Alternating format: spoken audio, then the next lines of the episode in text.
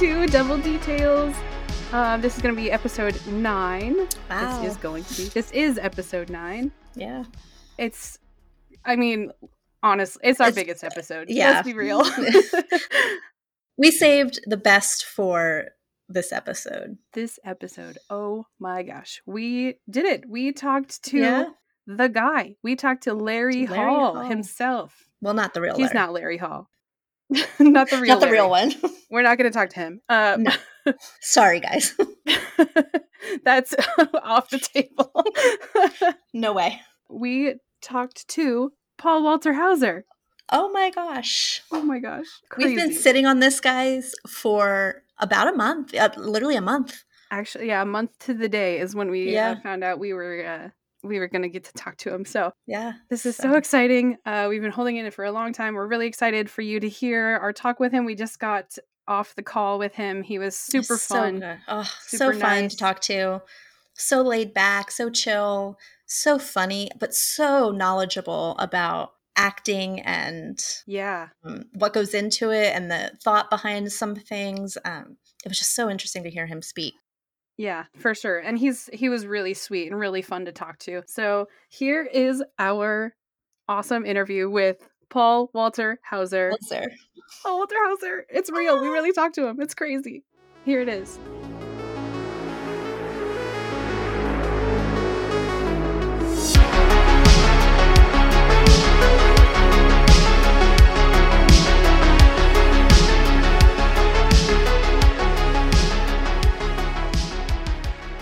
Thanks for having me. Thanks for watching the show and and making a uh, a big stink about it. I Yeah, totally. it's It's been, been so fun. fun.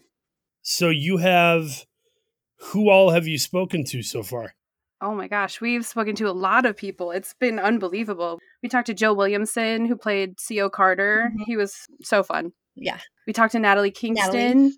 She's Uh, She was great, and Yeah. we talked to who else we talk? Oh, oh, we talked to your your twin, uh, Yes, Jake, Jake. McLaughlin. yeah. Yeah, I Um, um I really liked working with all those people. I I um I I can't believe how different Joe Williamson is from his character. right? Yeah, so different. was- My wife and I can't get over that. yeah, he's super nice, and his yeah, he was really good in that character. And even physically, he looks completely different now. Yeah, I think he put on some weight for the role and uh it was a little more unkempt. And Mhm. then uh, when I saw him, he had thinned down. His hair was done. He was wearing a suit, and he looked all thin. I was like, "Dude, well done, good job, man." yeah, absolutely. Yeah, at the premiere, he looked he Yeah. looked really good. Yeah. So what? What got what got you before you start asking me questions? What sure. what got you two so excited about the show? Because I noticed the podcast seemed to happen pretty quickly.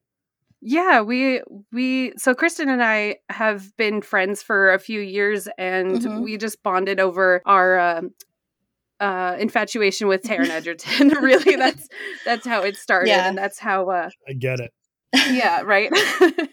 so Yeah. it, it it just went from there, and then so when he was announced for this project, we just Mhm. started following along with the making of it, and just like any sort of behind the scenes tidbits we could get, we were you know eating it up. And then when um, around when the trailer came out, Mhm. I just kind of had this idea like, what if we made like a podcast and just kind of talked about this show every week? Because I knew I was going to want to talk about it right. just because I was already bugging my friends and family about the show that was about to come out. So I'm like, I know I'm going to need an outlet for this. Yeah. Yeah. So roped Kristin into it with Yep. me and uh, just kind It's of went fun. from there.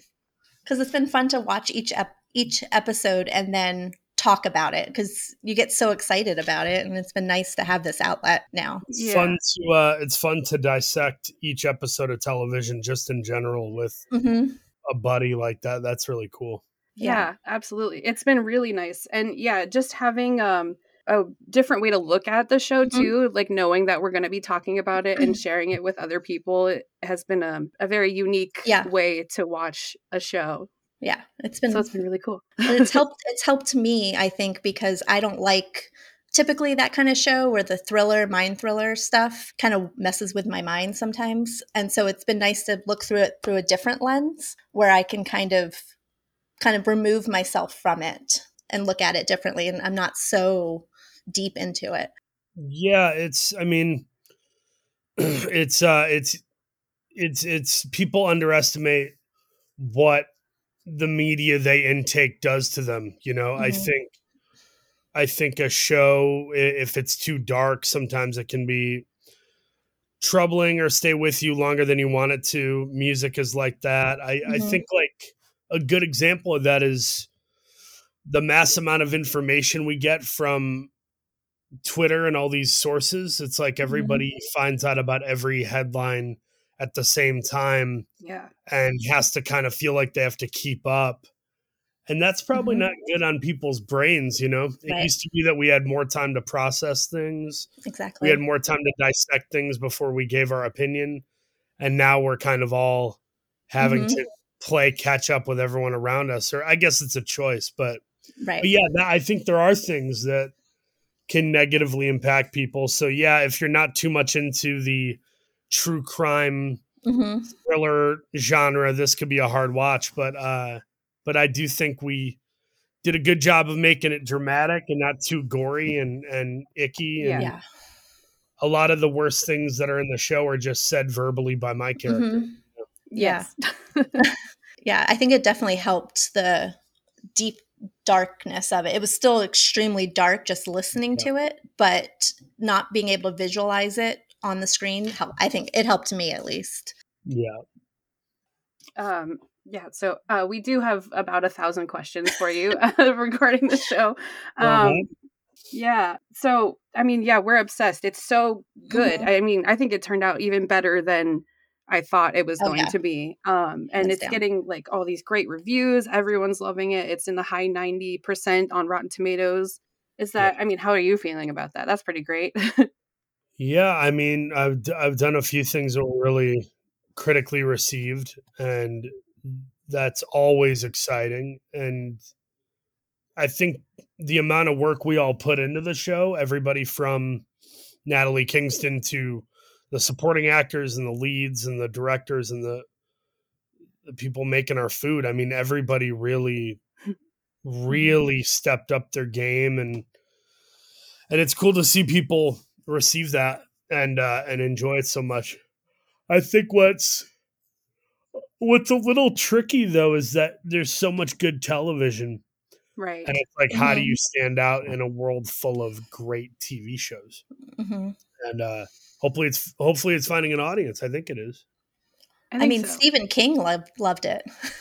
Listen, that's so. a good sign off. You know what? Yeah. Stephen King, his his TV movie It with Tim Curry back in the day. Mm-hmm. I caught a glimpse of it when I was like six or seven years old, and it like scared me for years, like a year and a half. I was terrified. Yeah, mm-hmm. of Stephen King's It, and I had trouble sleeping at night.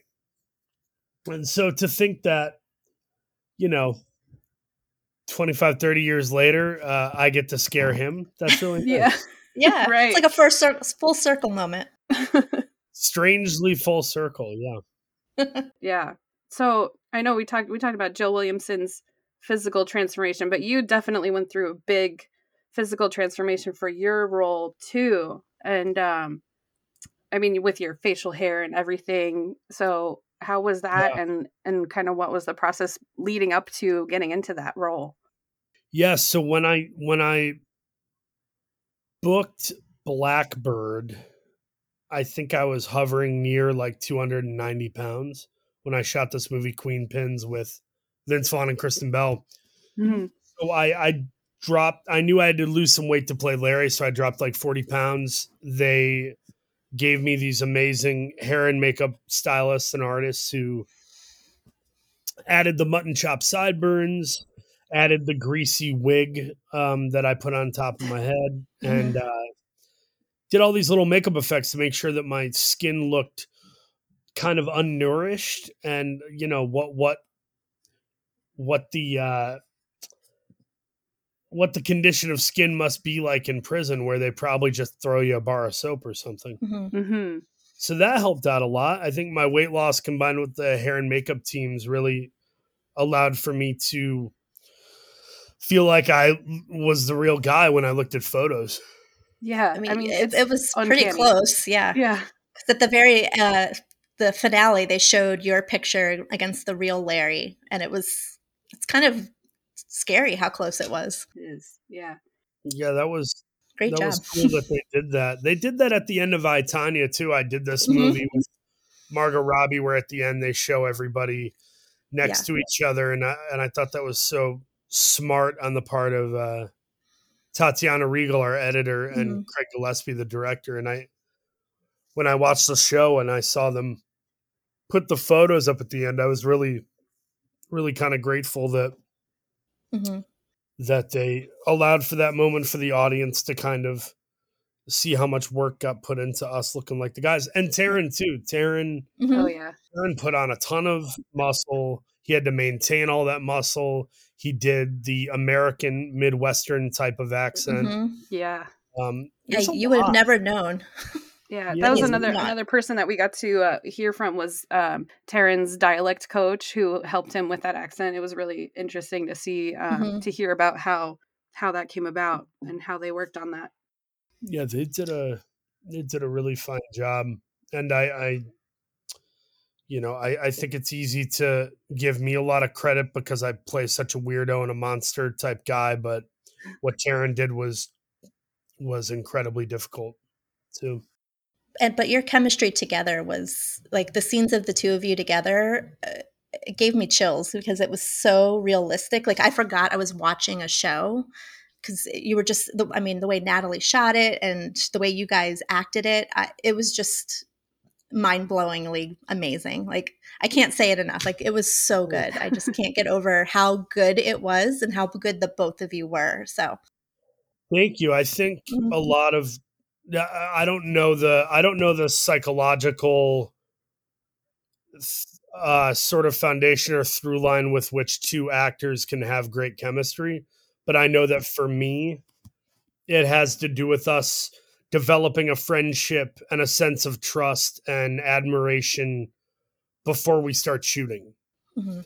So I did that with Sebastian Stan on I Tonya, Sam Rockwell with Richard Jewell, and now Yeah. you know Taron with this, and and I think it's really important. You know, if you just Mhm. show up and it feels like a job, you know, you're not going to have as much of that intimacy. I don't think, unless both people are just such you know outstandingly amazing actors that they can fake a relationship. But I do think getting to know each other as humans is going to inform the work you do um, as it pertains to a friendship or relationship.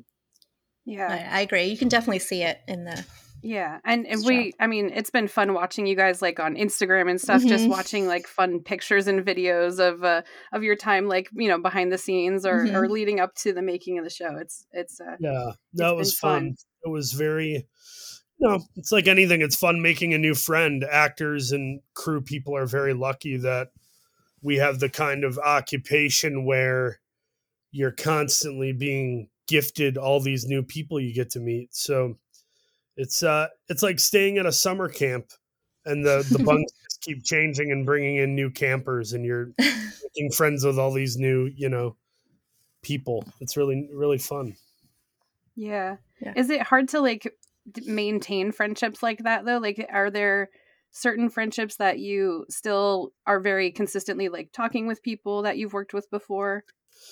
Yeah, like me, I, I keep in touch with uh I keep in touch with a bunch of my former co-stars like Vince Vaughn and Harrison Gilbertson and Matt Loria and uh Sebastian and and Sam Rockwell. Like I, I will text and send each other funny YouTube videos or just checking in or you know, if I see one of them in a performance where I really like it, I'm always very vocal.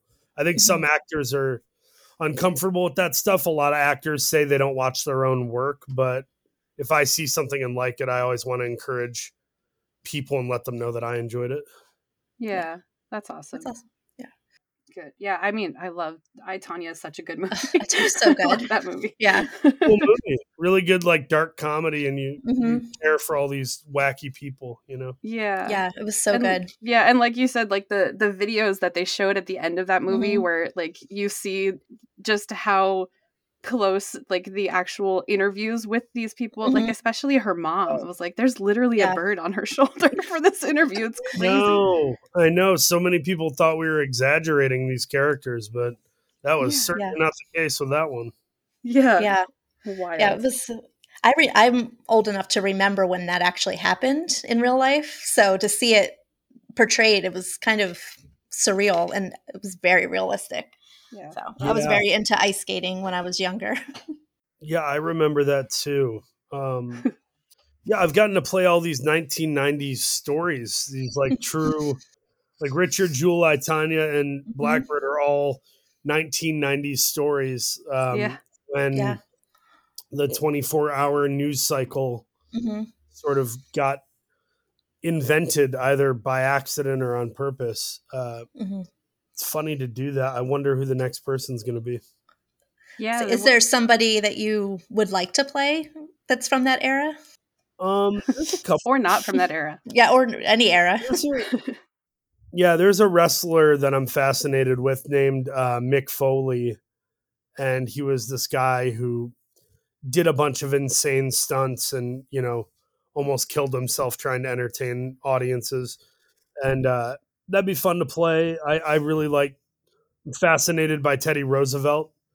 oh yeah He was kind of Yeah. uh he had like aggress aggressive aggressive PTSD, possibly, you know, borderline personality. I don't know what he had, but he, the more I read about him and the more I study him and research, the more I realize this was a deeply disturbed man who had these really brilliant ideals and uh, dreams for the American people, and and some of them were great, and then others were just total complete disasters. And you know, it's, it's it's interesting to see someone equal parts excelling and then also just falling on their face. And I, I, yeah I th- what's funny is I think that still happens in politics oh for sure Yeah. because of the tr- because of the tribalistic nature of all the parties.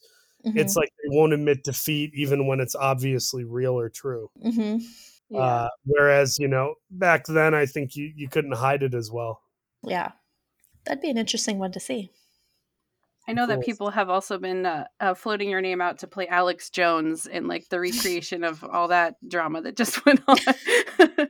I would do it in a heartbeat if it was a good director and yeah, maybe a good dance partner. I uh, I I I just think that guy is insane and Mhm.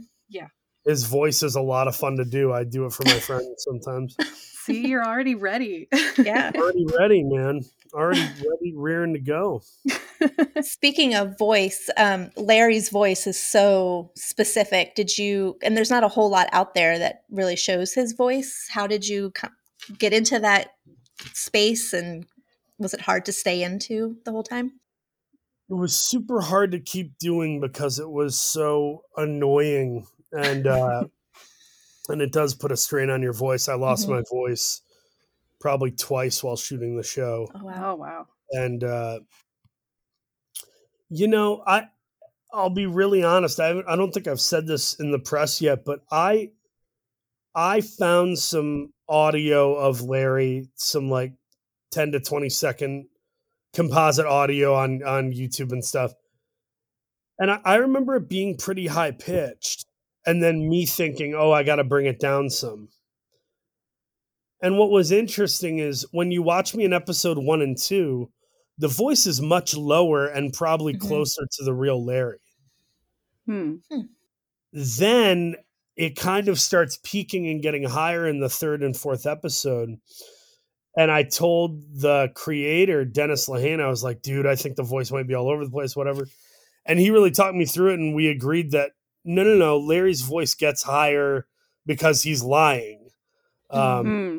in the real world he's he feels he's okay but now behind bars the facade has sort of thickened with the plot and he uh you know when he's talking about when he's cleaning up the cafeteria and talking to uh Taron's character Jimmy Keene about um remember candy stores and these pretty cheerleaders and the uh the ice chests and the in the windows like it's really just him imagining the 1950s Mhm. yeah. Yeah. It's everything he's saying sounds way more like Leave It to Beaver, Mhm. uh, Andy Griffith show than it does reality in the 1980s or 90s, which is Mhm. when he grew up. So, you know, there there's such sort of uh, needless and lazy lying going on at, at any point in any episode that we decided like let's let it get high. And then when I say something really odious or disgusting, uh, like when I say how old was your youngest person you've been with, Mhm. and he says you you first, and then I say to him like you first. I have one where I drop my voice all the way and I go you first, and it sounds nothing like Larry because that's the real evil kind of hiding Yeah. Yeah. tonality and I've been masking it with this Mickey Mouse voice, you know. Wow.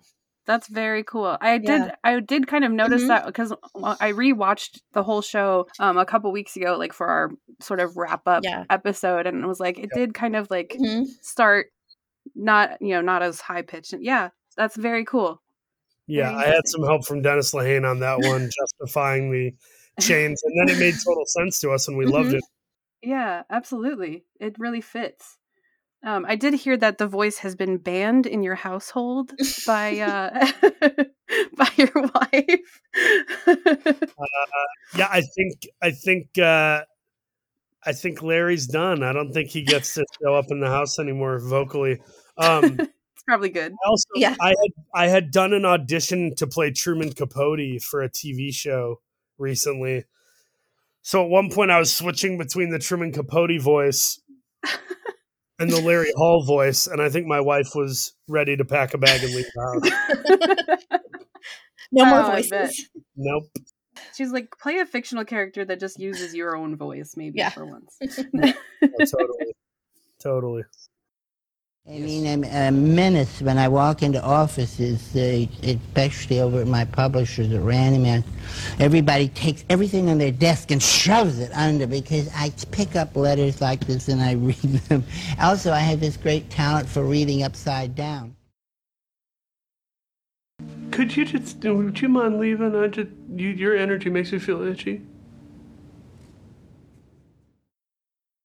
Um, have people been doing any like impressions at you of this voice? It seems like this voice is just ripe for like parody or like making fun of in some ways. Do people ever do it at you, or have you noticed that? Yeah, a couple people, especially if they've had something to drink and we're at a party or something, and they're like, "Hey, you got to hear my you got to hear my wife do the voice," and then they'll pull me over. um, yeah, no, it's I mean, it's a very it's a very crazy voice for some reason.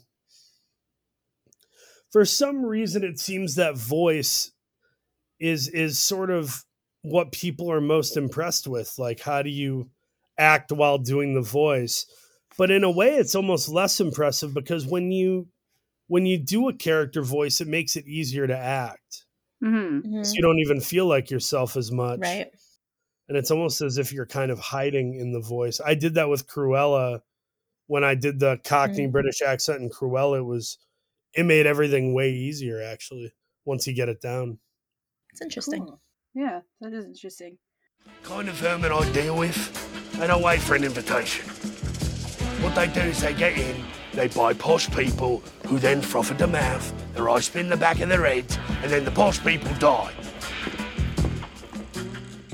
Kind of like eating in a scene. A lot of actors love eating uh, in scenes because it's like you're you're doing something that kind of takes the focus off the fact that you have to act.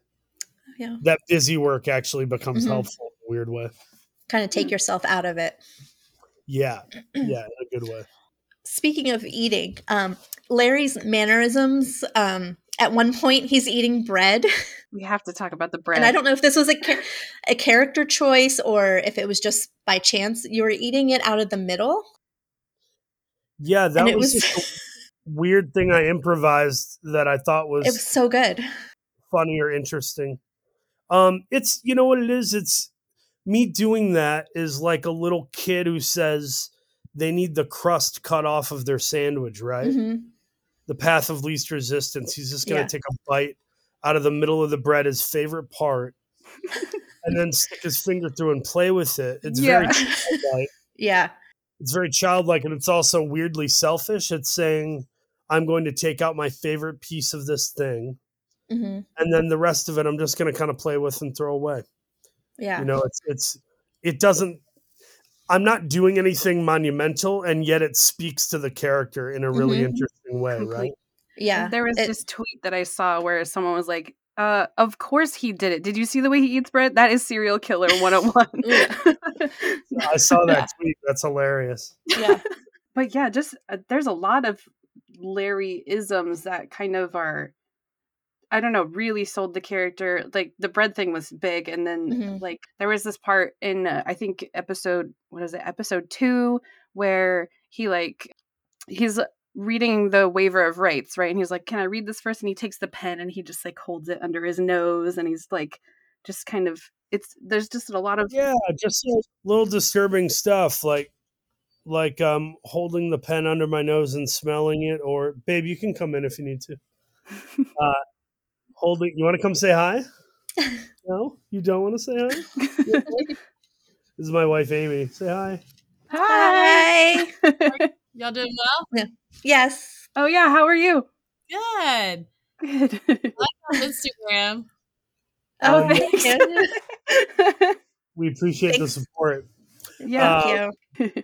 No, yeah, I think uh I think that the the pen under the nose is, you know, once again childlike. You're you're Mhm. just kind of sniffing something.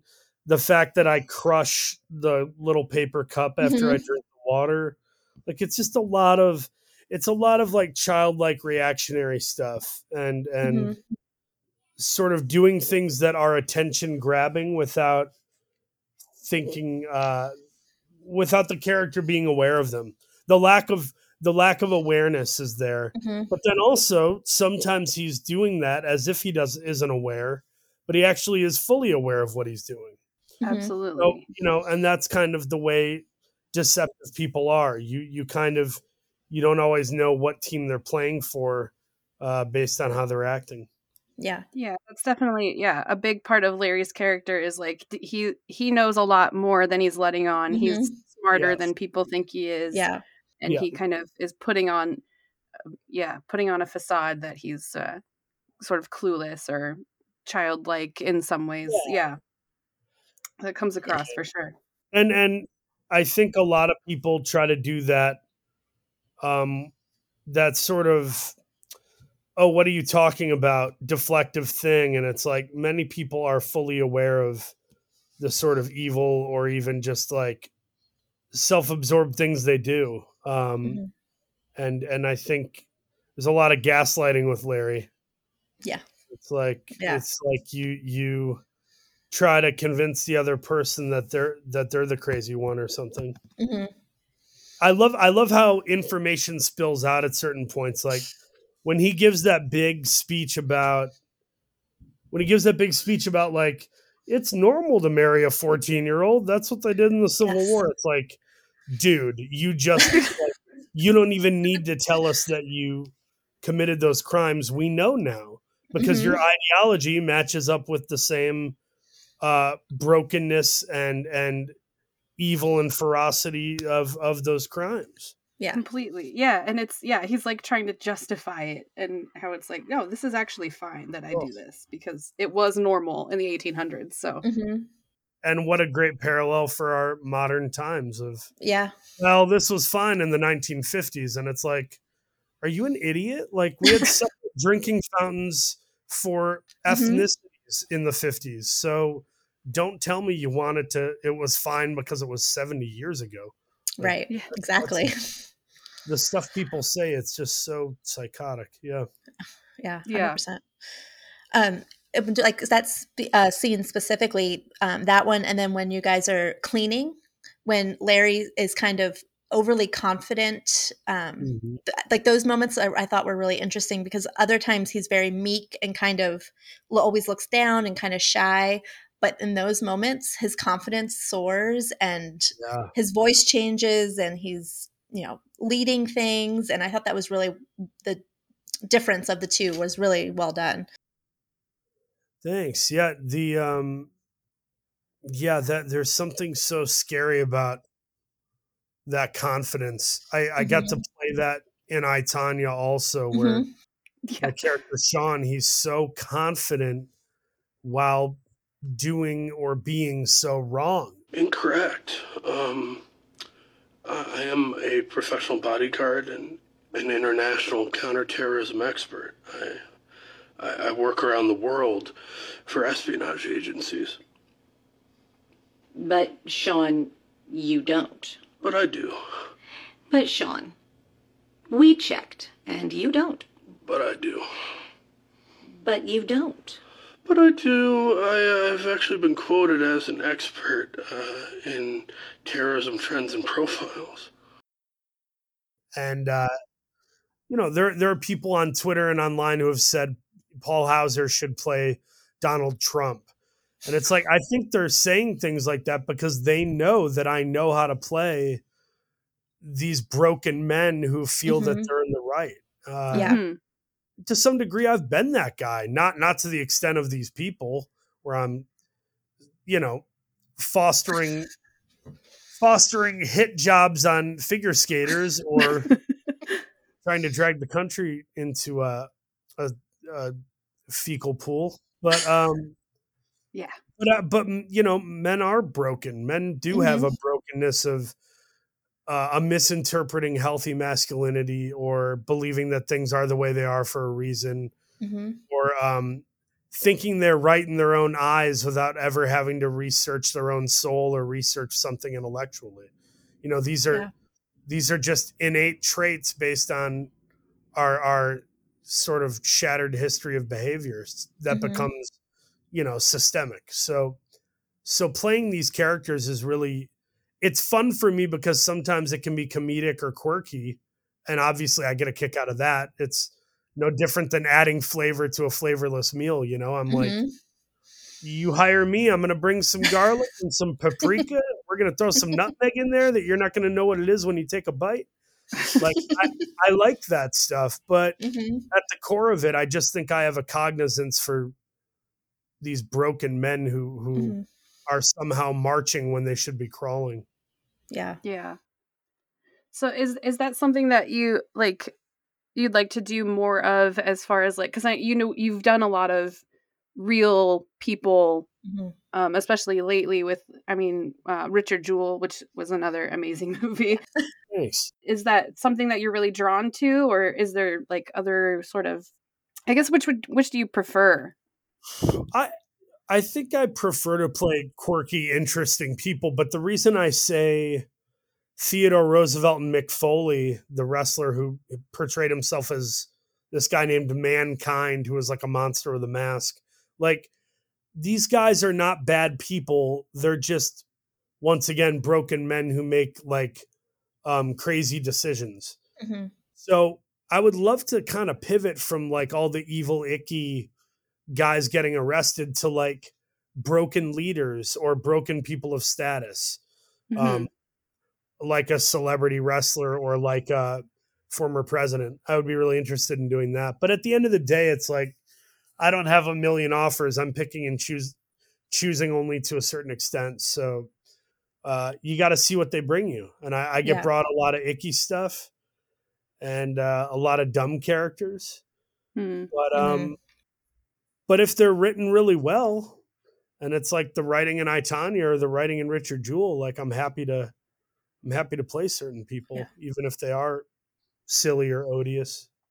Well, I hope that Black Bird kind of That's what she was changes that say. a little bit for you and and gets you more variety of offers and stuff. Because I mean, it's it's amazing. Your performance in this show is Oh, is thank you. wild and great, and uh, so hopefully that kind of uh, it puts more people on your radar or puts you on more people's radar Yeah. Hopefully. as far as getting more stuff like that. With um, this being such a heavy and dark and sometimes gruesome scenes, how did you lighten the mood like after cut was yelled? Like, what kind of things did you guys do to kind of keep the mood better so you weren't stuck in that darkness? No, totally. Uh, I love making Taron laugh. He's got this great, great laugh that takes over his whole body sometimes. uh, I just let nothing makes me happier than making people laugh. Mhm. Like there just isn't. There is nothing since the time I was born. There's nothing I would rather do than try to find ways to bring laughter to other people. There just isn't.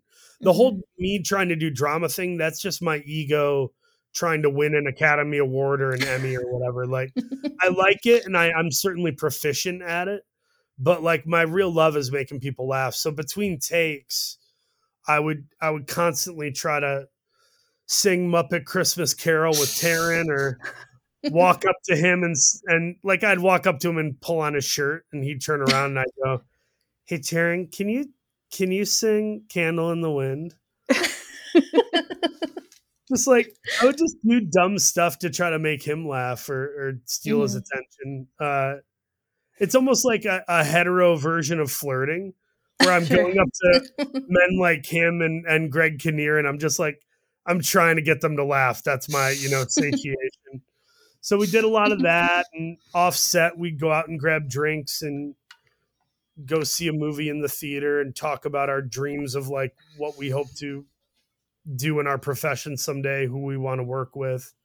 Like, there's a lot of that dreamy, just fun chatter between two actors, and uh, yeah. and we definitely tried to keep it light when we could. Some days you just can't. Some days you gotta keep your head down, do the work, go home and try to sleep, and then the next day when you see each other at the gym, kind of unload on each other and vent about how hard the day was. You know. Yeah, I bet. I guess that the one scene that I would want to bring up that is like a darker scene is the scene between you and Taron in that wood shop. We we talked to Natalie Kingston a little bit, but she wasn't. We talked to her for our episode four episode, and so it, we did. She she alluded to the fact that there was a big scene coming up that was her favorite scene to shoot and everything, but we didn't get uh, to actually talk a lot about it with her. So maybe can you talk about like how that day went for you guys and um, just the All right. process there? Yeah. Are you talking about episode five? Episode Yes. five, yeah. Yeah, so that was directed by Joe Chappelle, and Joe was uh, really good about giving us as many takes as we needed to really try to get the performance. Um, at one point, they were just doing kind of back and forth shots, like the ones where they'll go to Taron's right side and then shoot me. Then they'll go to my right or left side and shoot Taron, you know? And Mhm. those are kind of your normal close-ups but then they got the idea for that oneer where they stay on the camera in one shot and they start pushing in slowly and then it turns at the end and lands on me Right. that was a pretty it's like a simple shot but it's also ambitious because you have to time it out perfectly and the hope is that the camera as it moves it's not taking attention away from what's being said or done on screen hmm so it is kind of a tricky thing, and I don't know how many we did of those. uh, At least two or three. And uh, and I remember the one they used. I remember it finishing, and everybody afterwards being like, "Yo, you you nailed it. We Mhm. timed it out. Thank you for hitting that." Um, and Taron, I just remember his just such a beautiful performance how he's trying to balance his anger fear disgust uh uh incoming thoughts amidst listening to my character while whilst trying to you know act supportive to me as if he signs off on the on that kind of behavior Mhm. Yeah. Yeah. Yeah. It was You know- interesting to watch his eyes tell Oh. the story too. Ugh, so good. best acting. Anytime an Mhm. actor acts with their eyes, I think Taron does it brilliantly. Yeah. I, I certainly tried to do it. I think I think another guy who does it really well is uh, Bryan Cranston in Breaking Bad Yeah. because he has all this secrecy and he has to still show up for his regular life stuff. hmm And uh, and watching his eyes in that show was so inspiring to me as an up and coming actor to say, well, why do his eyes look so present and thoughtful all the time to every single nook and cranny? Well, that's because he's so in the moment and he's doing the thought, the homework of the mind where you have to be thinking and listening. hmm Just doing that elicits a great performance. hmm You know, just just knowing your character and then listening and letting the eyes do what the eyes do when you're listening. I mean, that's that's a pretty brilliant, simple technique that more actors probably should employ. Yeah, Mhm. I Yeah. agree. I You can tell a lot about an actor by their eyes and Yeah. how good they are. I, I think. I always say that. And I think I've mentioned it multiple times in our podcast that both you and Taron act with your eyes. And Oh, I, cool. I've noticed it in every episode. Yeah. Yeah. Yeah. No, the, the speech at the end where I start talking about the young woman crying out for her mother, that was my least favorite. There were there were maybe three or four moments I really hated doing, but that was far and away the worst of them because uh because that has happened and in that case assumedly probably did happen. And Yeah. and it Yeah. ju- you just feel so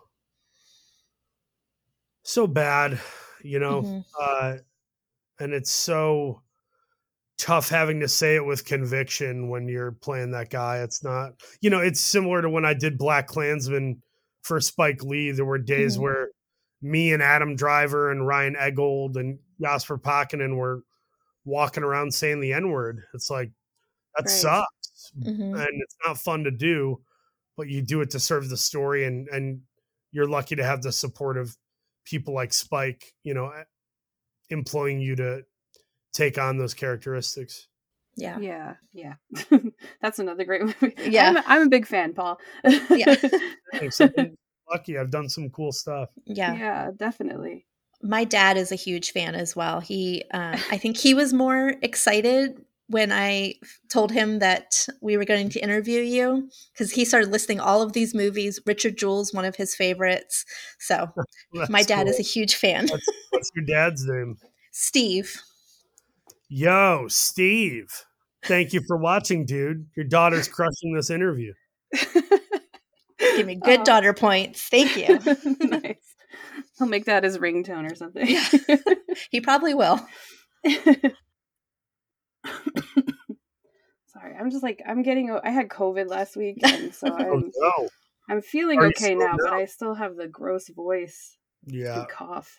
uh, do you have your sense of uh, taste and smell i hope Yeah, no, I never lost my sense of taste or anything like that. It just mostly felt like kind of a an annoying cold, and like the fatigue was the worst part of it. I I'm still just constantly overly tired. I thought I was always tired before. No, like I come home from work tired. and take like a two hour nap every day now. It's Mhm.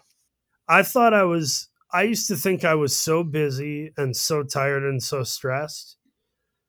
And then I I got married and had a kid and uh and have had these life events and I'm just like I I didn't know what stress was. right.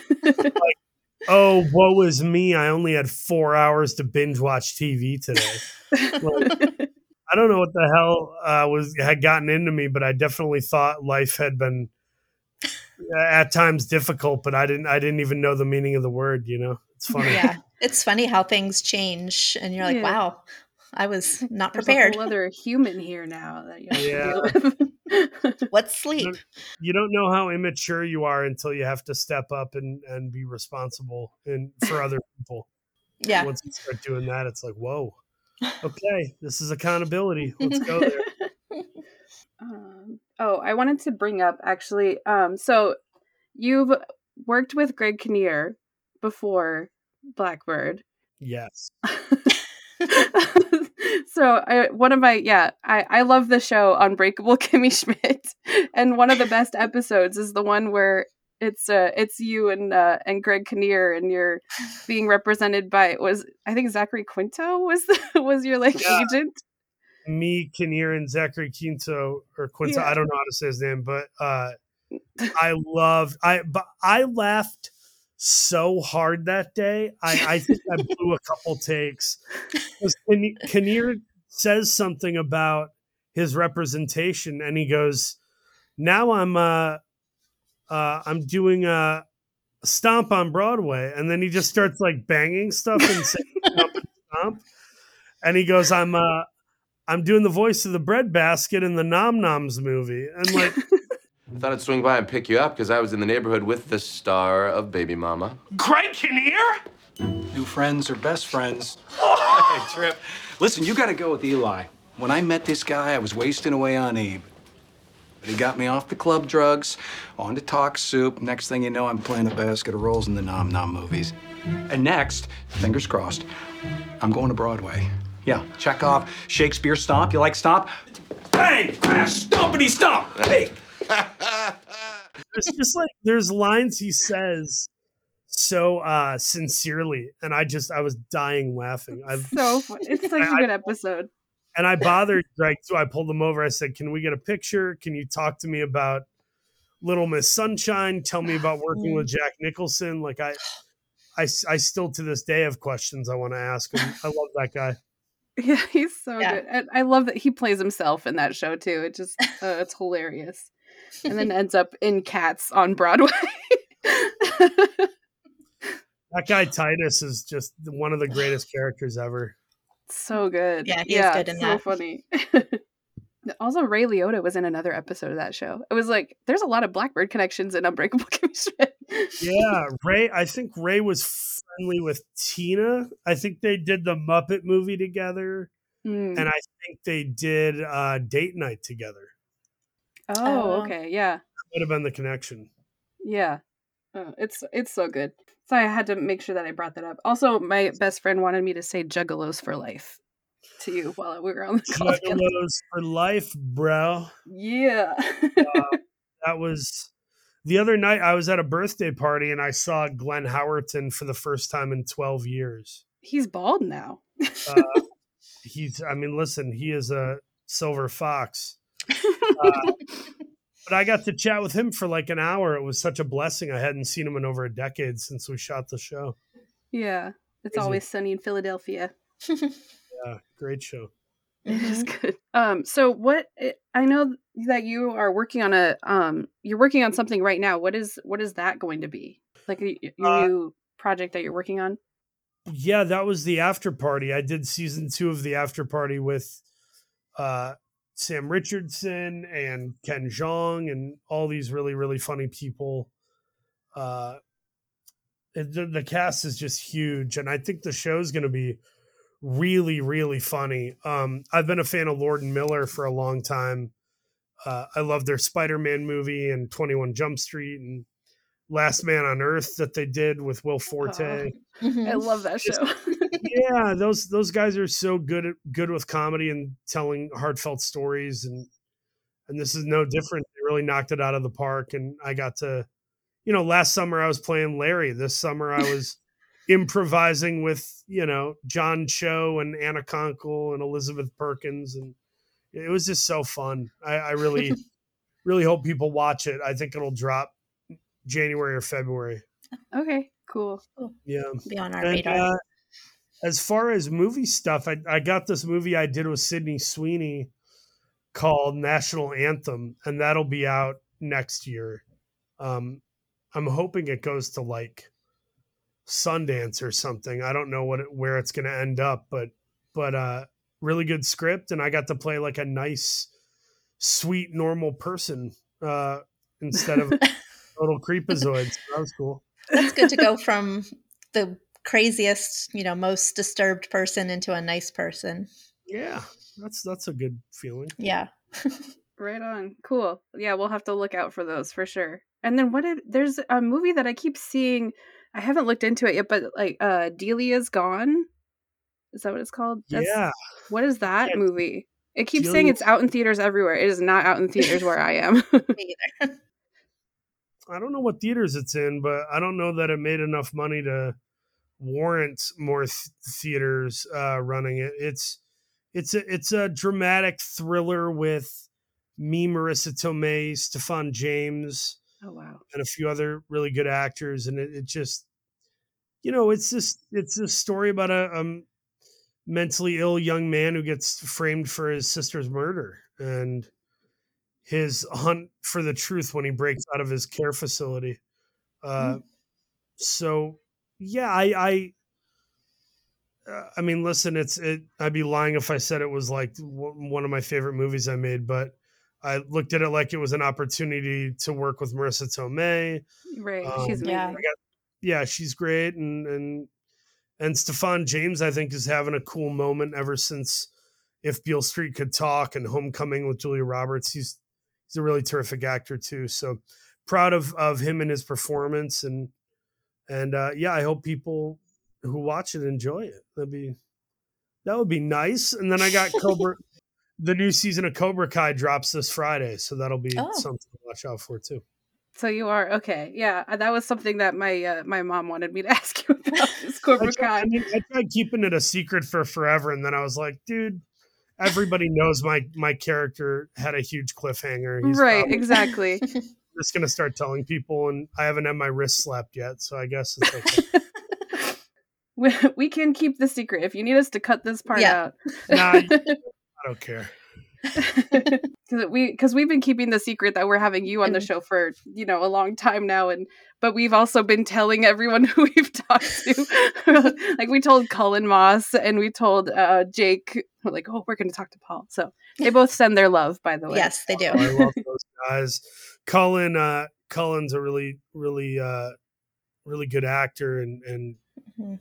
man, Jake, uh, Jake and I really bonded playing brothers. That was cool.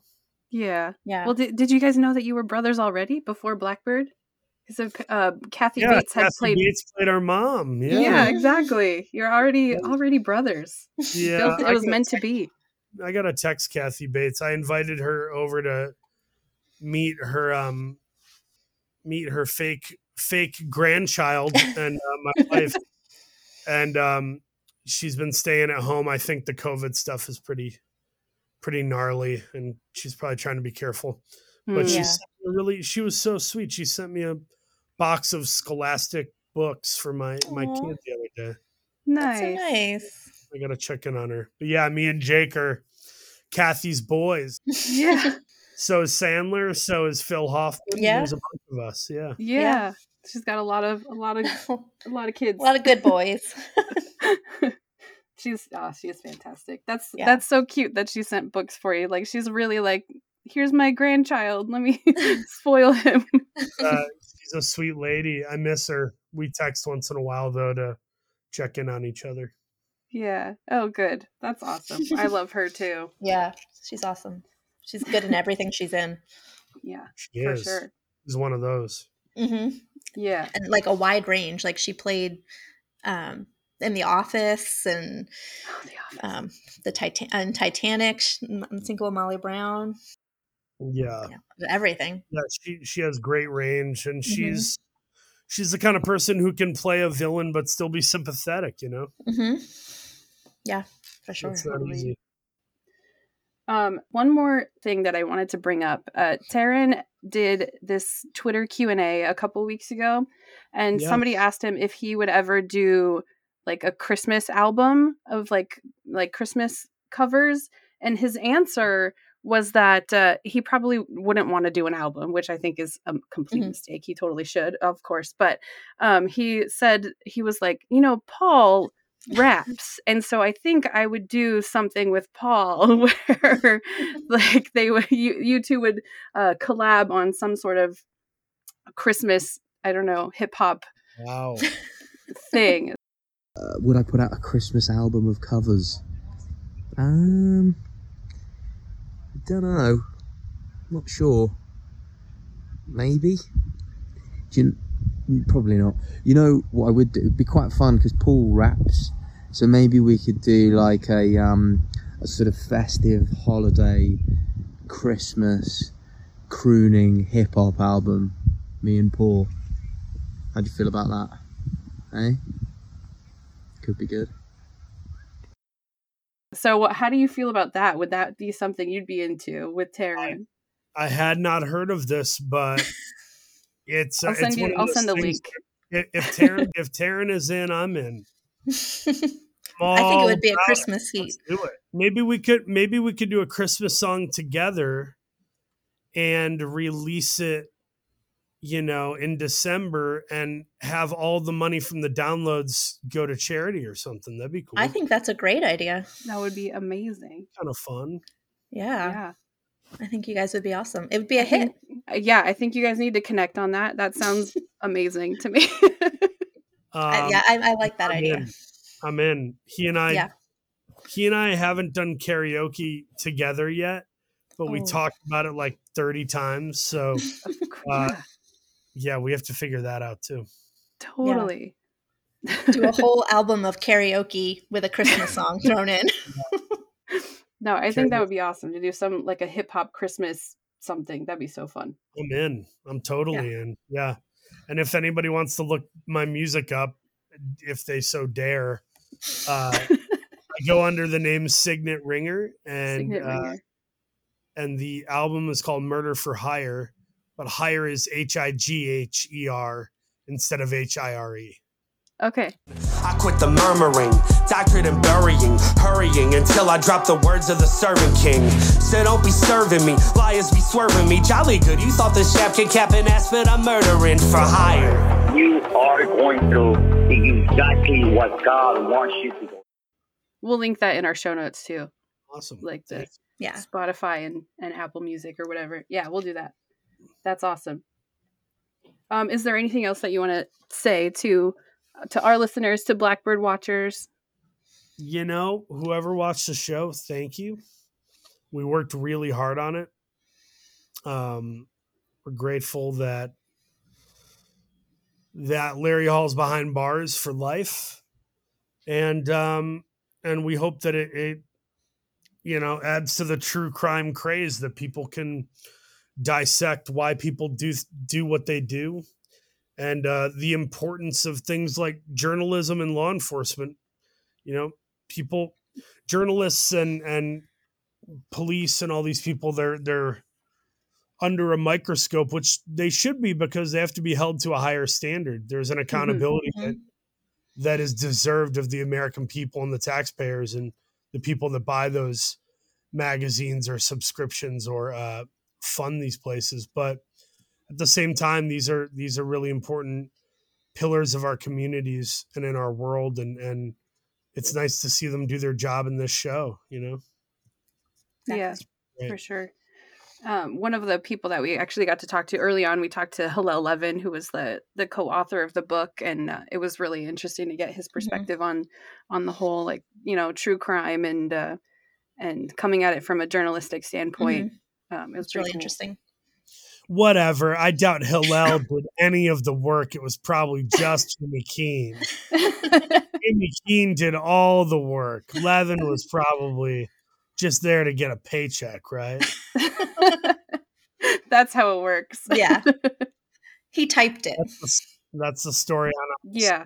Uh, but this, I mean, this has been awesome. Talking to you, It's been has, amazing. like, just super highlight of uh, this whole podcast for sure. We really appreciate you coming on and and uh, and you were reaching a, out and a, um, a dream wish gift. guest. yeah, for sure. And all of your publicist people have been super nice So and nice. Um, accommodating, and Oh, they're so- yeah, they're you have a good team of Yeah, just- people. Yeah. this was fun. Thank you for having me. Thanks for supporting the show the way you have. And for those listening, I did not know these young women. I just saw their tenacity and I saw what they were doing and and I said, let's let's do this. So uh, for those listening, you, sometimes you do the work, and if you're nice, uh, good things happen. That's Thank thank, you. you. I It mean, means a uh, lot. Thank you so much, Paul. You're awesome.